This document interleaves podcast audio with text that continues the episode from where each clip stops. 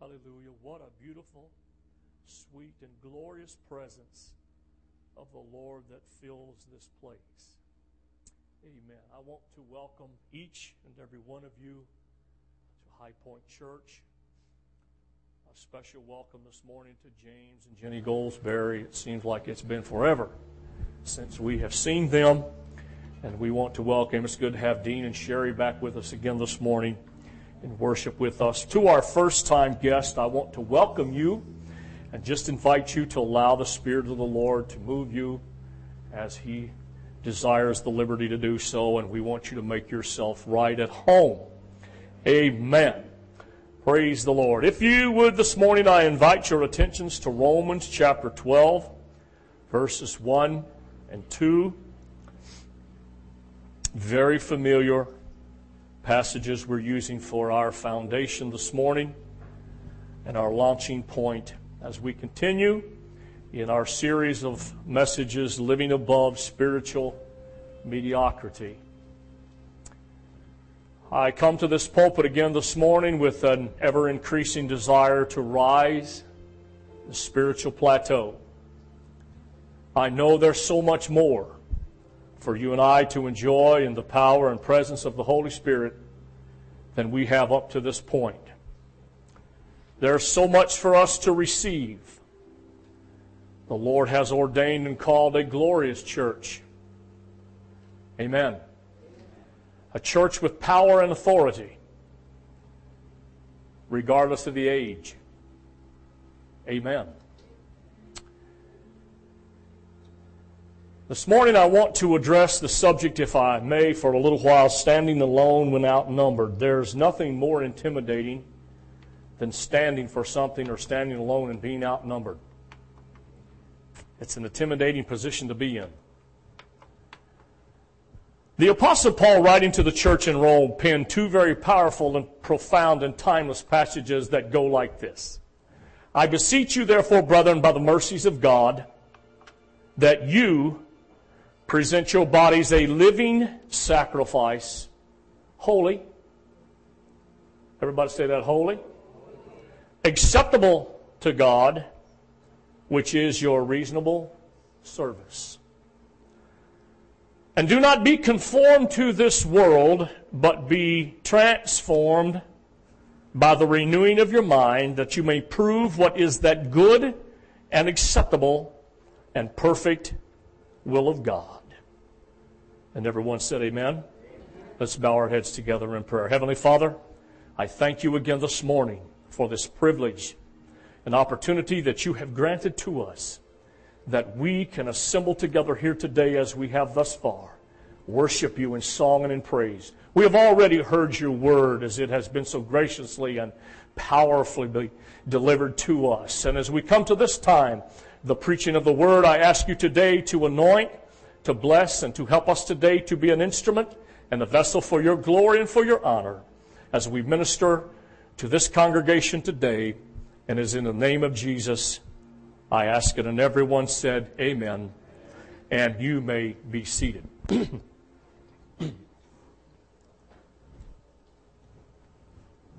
to rise and live above spiritual mediocrity, we must be willing to stand alone when we are outnumbered. We must be willing to stand alone when we are outnumbered. You see, we are involved in a spiritual warfare. That's what the Bible says. I didn't make that up. That's what the Bible declares. And as such, there will be times in our spiritual journey that we will find ourselves outnumbered in the battle for righteousness. Amen. I recall as a student in high school reading and hearing these words by our teacher as we studied history. Words, remember the Alamo. I can still picture our American history teacher by the name of Mr. Alfredo. Standing before our history class, echoing these words as he prepared us to read and study this infamous event. And as such, this cry has immortalized that famous Texas battle in our memories as we learn about it through the years. With that being said, just allow me for a moment to share with you a few of the statistics surrounding that event as I use this for an illustration in our message for this morning. It goes something like this. The siege of the, on the San Antonio mission lasted from February the 23rd to March the 6th in the year of 1863. Under General Santa Anna, 5,000 Mexican troops surrounded the Alamo and they attacked it for 13 days. Relentlessly. Just kept attacking it and kept attacking it. Outnumbered almost 30 to 1. The Texas volunteers, I want you to notice, and I want to emphasize that word, volunteers. The Texas volunteers stood alone and they fought valiantly. One by one, their ranks were thinned by the enemy's bullets and the cannonballs that were hurled into the compound there. And as the battle climaxed with a massive attack over the mission walls, all 182 remaining men lost their lives.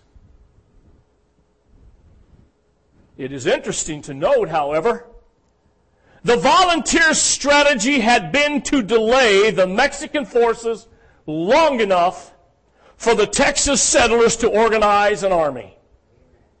That was their mission. That was their goal. It was pretty obvious to them with the odds of 30 to 1 that this might not be a battle they would win. But they knew if they could hold off the Mexican army long enough that it would give the citizens of Texas a chance to gather an army together and accomplish their purpose.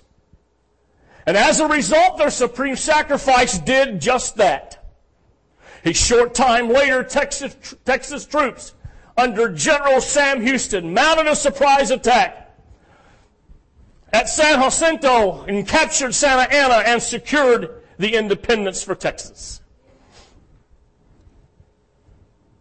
Although the battle for the Alamo was lost, the war for Texas independence was won.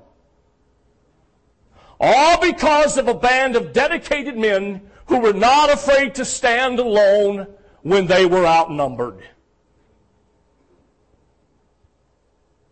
Amen.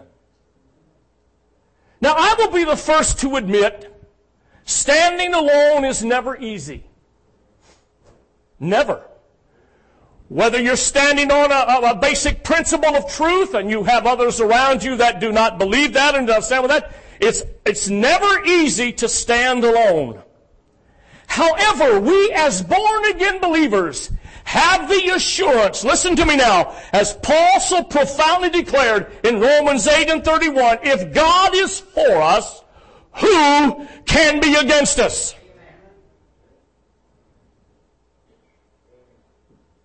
Did you really grasp that? If God be for us, who can be against us?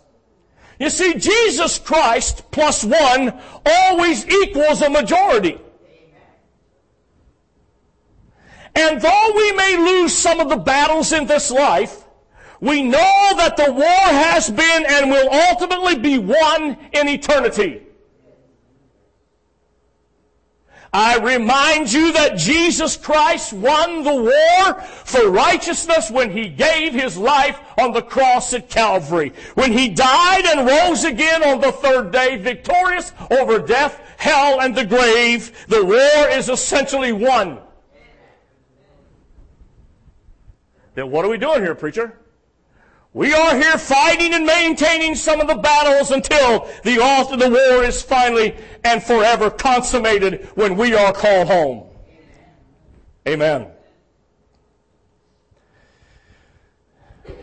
My friends, the world may storm our walls, but it cannot conquer our souls. Amen. The world may storm our walls, but it cannot conquer our souls. Amen. In the passages I read at the opening of this message just a few moments ago, Paul urgently pleads with believers to break away from the, what we'll call the herd instinct, to stand alone with God instead of following the majority. It's easy to follow the majority. Amen. Paul said, I urge you, brothers. He was simply pleading with them in view of God's mercy to offer what our bodies as a living sacrifice, holy and pleasing to God. He said, this is your spiritual act of worship as the NIV records it. Do not conform any longer to the pattern of this world. But he said, be transformed how? By the renewing of your mind that you may be able to test and approve what God's will is, His good, pleasing, and perfect will. Amen. I want you to note that this passage is not referring to salvation. Don't get misled here in that assumption. Paul is not talking about salvation in this regard. Paul refers to those he is writing to as brethren. He's writing to an established, born again, believing church in Rome. He says, Brethren, I urge you, brothers, in view of God's mercy, to offer your bodies a living sacrifice. Amen. Nor is he suggesting an optional course of action. Paul says, I'm urging you, I'm pleading with you, I'm doing everything short of commanding you. Nor is he implying that will it, it will be easy. Simply by the inference that Paul says, offer your bodies as a living sacrifice.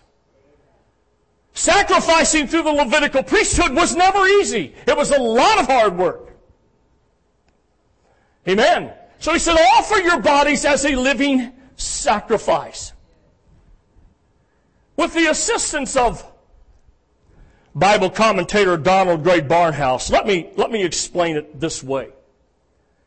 About this not conformed but transformed business. You see, this is the life of the true believer in Jesus Christ. Not conformed to the world, but transformed by the renewing of our mind. The first of these two words that we have here before us is conformed, and is the translation of a Greek word in the New Testament, and it means that we are not to go along with the world's schemes.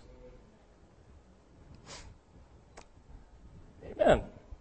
The second of these words is this word transformed, and it's a Greek word which means a very radical change from one nature and life to another. A radical change from one nature and life to another. Amen. This is interesting. Watch this. It is the word metamorphomai, which is the word that has given us our word metamorphosis.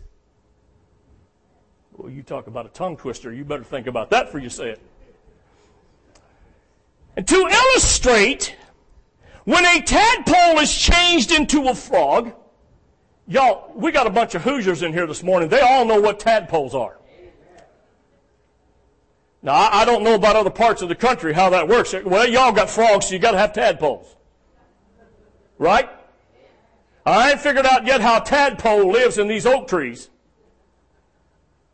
Uh, we got a bunch of tree frogs where my house is at. I'm not sure how that all works out, but anyway, it works out. But y'all know what a tadpole is. But a tadpole is changed into a frog or when a grub worm becomes a butterfly, we witness the process of metamorphosis. Paul said to be transformed, not to be conformed, but be transformed, go through that radical change from one nature to another. Amen. In other words, there has been a marked and more or less abrupt change into the form and structure of the creature little old woolly worm that's got all that fuzz on it goes from that to a beautiful butterfly through the process of metamorphosis. Now, for the born again believer, that change is not simply cosmetic surgery. I hear that's pretty popular these days and an, uh, and an up and growing thing. A lot of cosmetic surgery going on. I figured a long time ago they're not going to help me much. You know, that changes in cosmetic surgery just to make us appear, appear a little different. We're not to appear a little different. We're to have a radical change. Amen. But a radical reconstruction from a human shape of the world into one being conformed into the image of Jesus Christ. In fact, Paul admonished the church at Rome in Rome, in Romans chapter 8 and verse 29, for those God foreknew, he also predestined to do what? To be conformed to the likeness of his son, that he might be the firstborn among many brothers. That's our predestined, that's our destiny, and that is to be transformed into the image of Jesus Christ. Amen? Apostle John added some strength to that idea when he penned these words in his epistle found in 1 John chapter 3, verses 2 and 3. John wrote, Beloved, now are we the children of God, and it has not yet been revealed what we shall be, but we know, everybody say, we know. We know that when he is revealed, we shall be like him, for we shall see him as he is. Oh, that's interesting. And then John went on to really drive this point home by saying that everyone who has this hope in him purifies himself just as he is pure. Amen. Amen. A radical change from one to another. Not just a little bit of physical difference. Amen. Jesus seeing that fig tree afar off. You see, it's more than just appearance. They seen that fig tree afar off, and knowing that the time of figs was not yet, he went and he pulled the branches back. You see, you can't see the fruit of a fig tree until you pull its branches and leaves back to find out. And therein that you'll find the fruit. And as you know, he didn't find any. Appearance can be deceiving. Amen. You see, consecrating our lives to Jesus Christ involves more than simply shedding our skin in the manner in which a snake sheds its skin. They all shed during different seasons. They don't change, they just shed that old skin and there's a new one under it. This looks just like the one they got rid of. Boy, I could, that's preachable right there. Somebody say amen. I better be careful. It involves our complete metamorphosis, not just the shedding of skin with the same result after the fact, but with a complete metamorphosis. You see, the process of metamorphosis is seen most dramatically in such creatures as beetles, butterflies, and moss flies, and such things as wasps, where the lar- larval stage differs greatly from the adult stage. This transformation occurs during the inactive pupa stage, in which the organs and tissues literally break down into a liquid and are reorganized into adult structure. Boy. That little cute fuzzy worm that we see crawling along the sidewalk, he literally d- turns into liquid in the cocoon and then restructured and comes out as a gorgeous butterfly. God did all of that. The universe declares His majesty. Amen. The wonders of creation declare His majesty. Amen. Then it reorganizes into the adult structure that we finally see as that gorgeous, beautiful butterfly that decorates our yard with all of its brilliant colors. So to those who are listening to this via some other form of media, CD tape or on the website, as well as those here in this congregation this morning, are you dissatisfied with the state you are in spiritually? Do you want more than just a seasonal changing of the skins? I will tell you this, if God is going to transform your life, you will have to crawl onto the altar. And before God can ever give us wings, He must first dissolve our old self and restructure it according to His design. We've got to stand alone when we're outnumbered, regardless of what other uh, people are doing, regardless of what other churches are doing, regardless of what the world may try to mold us into, we must stand alone when we're outnumbered if we're going to reach the spiritual height that we need to reach. Amen. It's important that we size up the world's mold. You see, the Phillips translation of Romans 12 and 2 reads like this. I thought it was very interesting. Don't let the world around you squeeze you into its own mold. And that's what happens. That's what happens. The world will squeeze you in to its own mold. You see, the contours of the world's mold flows along the lines of fame and fortune, power and money. And look how that has made its way into the ranks of those who call themselves born again Christians. Amen. If our inner convictions, and it's like Brother Dave said this morning, if you, if you can drive up here in a Bentley, God bless you. Hope you got a half a dozen of them at home. That doesn't make us godly. It doesn't make us successful. It doesn't make us prosperous in the things of the kingdom of God. What does make us prosperous and successful in the things of the kingdom of God is where we stand in His presence. Amen. If our inner convictions lie lumped in a pliable, amorphous mass, we'll be shaped by our peers instead of being shaped by Jesus Christ and His power and His presence. Amen. The Apostle Paul warned the church at Corinth in his first letter to them, as recorded in 1 Corinthians 15 and 33, said, Do not be deceived. Bad company corrupts good morals.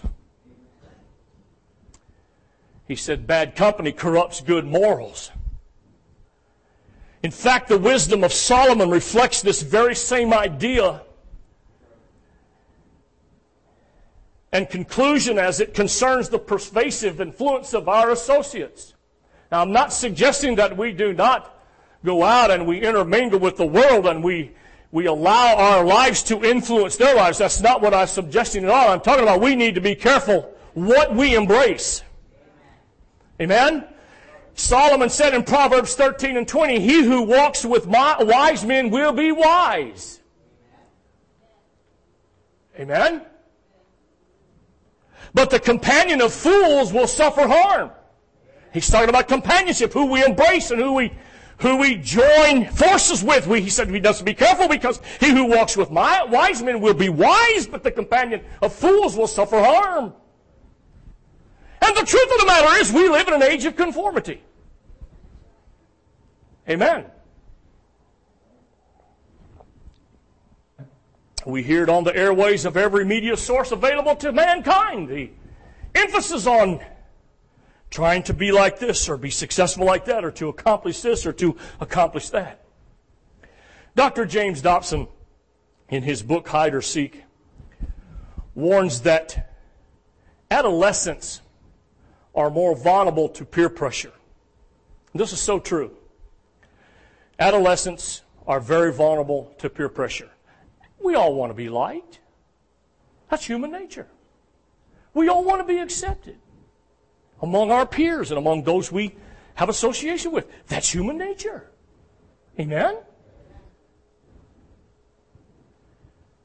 As much as I would like for all of the men that work for me and all of the, all of the contractors that I employ, I would like for them to like me. But they don't. I'm the boss. They don't like the boss. Rarely. But, but we want to be liked. We want folks to accept us. We want to be among the Amen? It's, it's, it's, it's unique to watch a bunch of those guys be gathered up, and because you know what's going on in their little inner circle, you know, they're telling jokes that should not be uttered in public, so forth and so on. Let me walk up. And they scatter, and the conversation stops. That's right. It's not because I'm the boss. They know I'm the preacher. And it's unique because they know that that's way out of place and it's, it's, but Dr. Dobson goes on. He said the pressure to follow the whims of the group called the herd instinct is never so great as it is during the adolescent years. And this drive may be all consuming to a teenager when any deviation from the in behavior is a serious breach of etiquette. We, you know, these young folks, I know how it is, they want to be part of the in crowd. It's not been that long, youngin', since I was in school. Want to be part of the in crowd, and they want to be accepted, and and there is tyranny in this pressure. Each teenager knows that safety from ridicule can only be found by remaining precisely on the chalk line of prevailing opinion. And it also works with adults. Whether we want to admit it or not, friend, we like, our nature tells us we want to be found remaining precisely on the chalk line of prevailing opinion. And if our opinion is different, because they know I'm very opinionated anyhow, they very rarely do they ask me my opinion. Talk about the folks that I associate with on a daily basis and who I work with. With that being said, let, let me ask you, parents, a, a very important question. Several questions, if you will. What kind of friends do your children surround themselves with? What kind of books do they read? Do they read any books at all? In this modern day of technology where we can view everything on a screen? What kind of television shows and movies and music do we allow them to watch and absorb? Hello? Hello? Because you see, these will all play part in molding their lives. Everything we consume, not only for these young folks, but even as adults, everything we consume, if we just continue to consume it and consume it and consume it, it will form our lives. It will have a dramatic impact on who and what we are. Amen? Well, it's amen whether you want to agree or not. For better or for worse, they will leave their imprint and these same questions I, I just asked also apply to you and I as adults here in these words. What are you allowing to influence your life? Amen.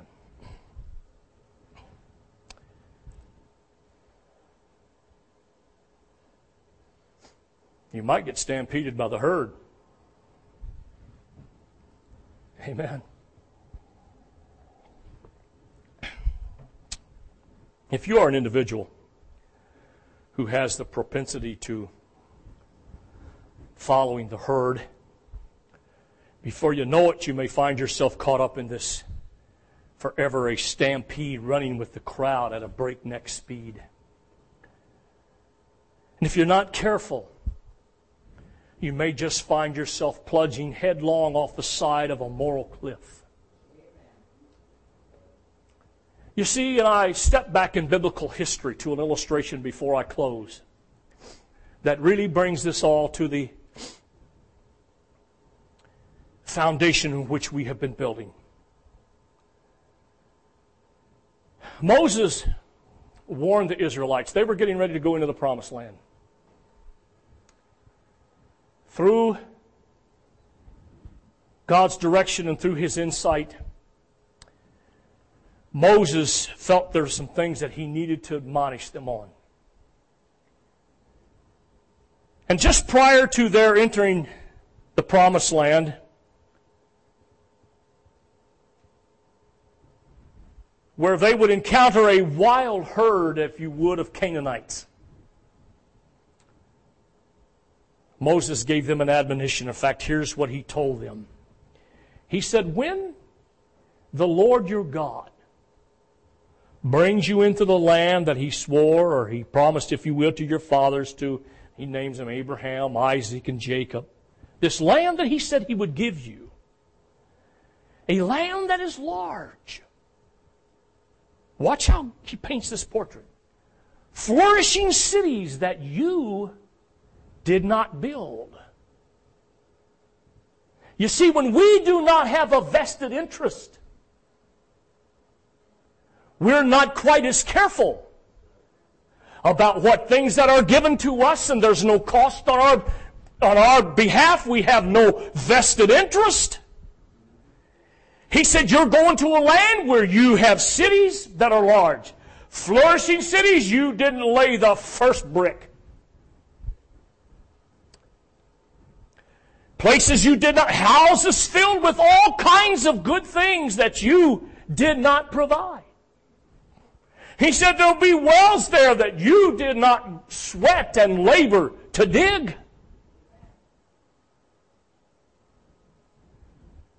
and vineyards and olive groves that you did not plant. He said, then, you, you, because you have no vested interest. You did not toil for those things. You did not have to labor for them. God just said, here. And so it is with the grace of God that has been so graciously and so abundantly bestowed upon us. We didn't have to labor for it. We, by the sweat of our toil and the sweat of our brow, did not have to work for the salvation that we so wondrously and graciously enjoy. We have no vested interest in Calvary. We did not have to go there. We did not have to labor and sweat and toil and give our blood at Calvary so that we could live. He said, then you're going to eat. And when you're satisfied, be careful Moses is pleading with them, be careful that you do not forget the Lord.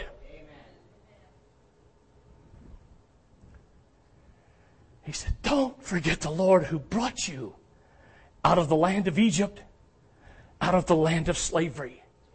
He could see that it was going to be so easy to do. Just as it is in our day of land. And you know, we may not have everything that we would like to have.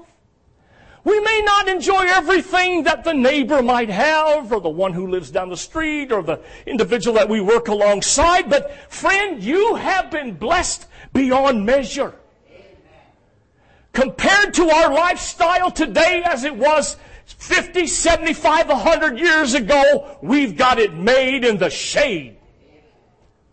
Go like this.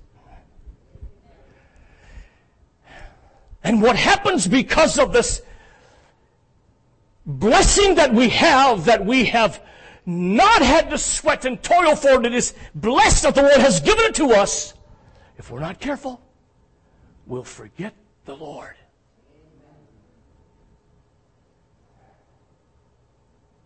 What happens then, we don't stand alone when we're outnumbered. Oh, if that's what most folks think, then it has to be right. No. Moses went on to admonish them Fear the Lord your God.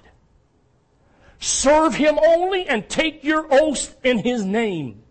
Do not, he said, and I repeat, do not follow other gods, the gods of the peoples around you.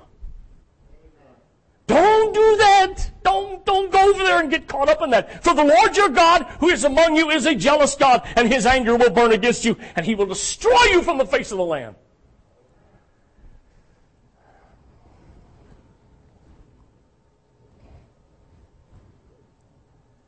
Amen. Standing alone when we're outnumbered.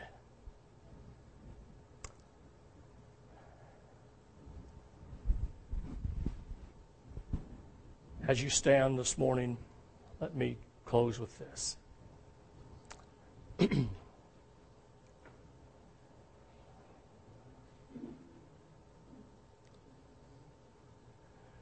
Moses' admonition to the Israelites is just as timely today. Amen? I said it's just as timely today. And if we will take it to heart, it will help us remember Jesus Christ in our daily lives so that we will be able to stand alone even when we are outnumbered by the herd of Canaanites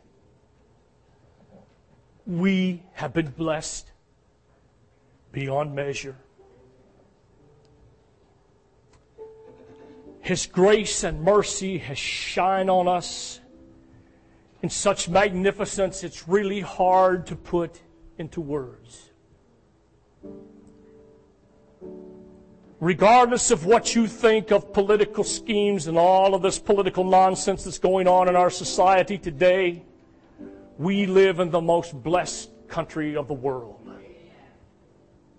We live in a place where God has blessed us and has showered us in His glorious and manifold radiance. But if we're not careful, we'll get swept up in that herd and that stampede of the world. And it will take us away from the God who give us all that we enjoy. Amen. So this morning I ask you, will you, as we reach toward living above spiritual mediocrity, will you join with me? Standing alone even if we're outnumbered. Standing for the God who gave us this great and glorious word. Amen. Hallelujah. How many of you want to rise to a near spiritual height? Let's worship for a few moments this morning.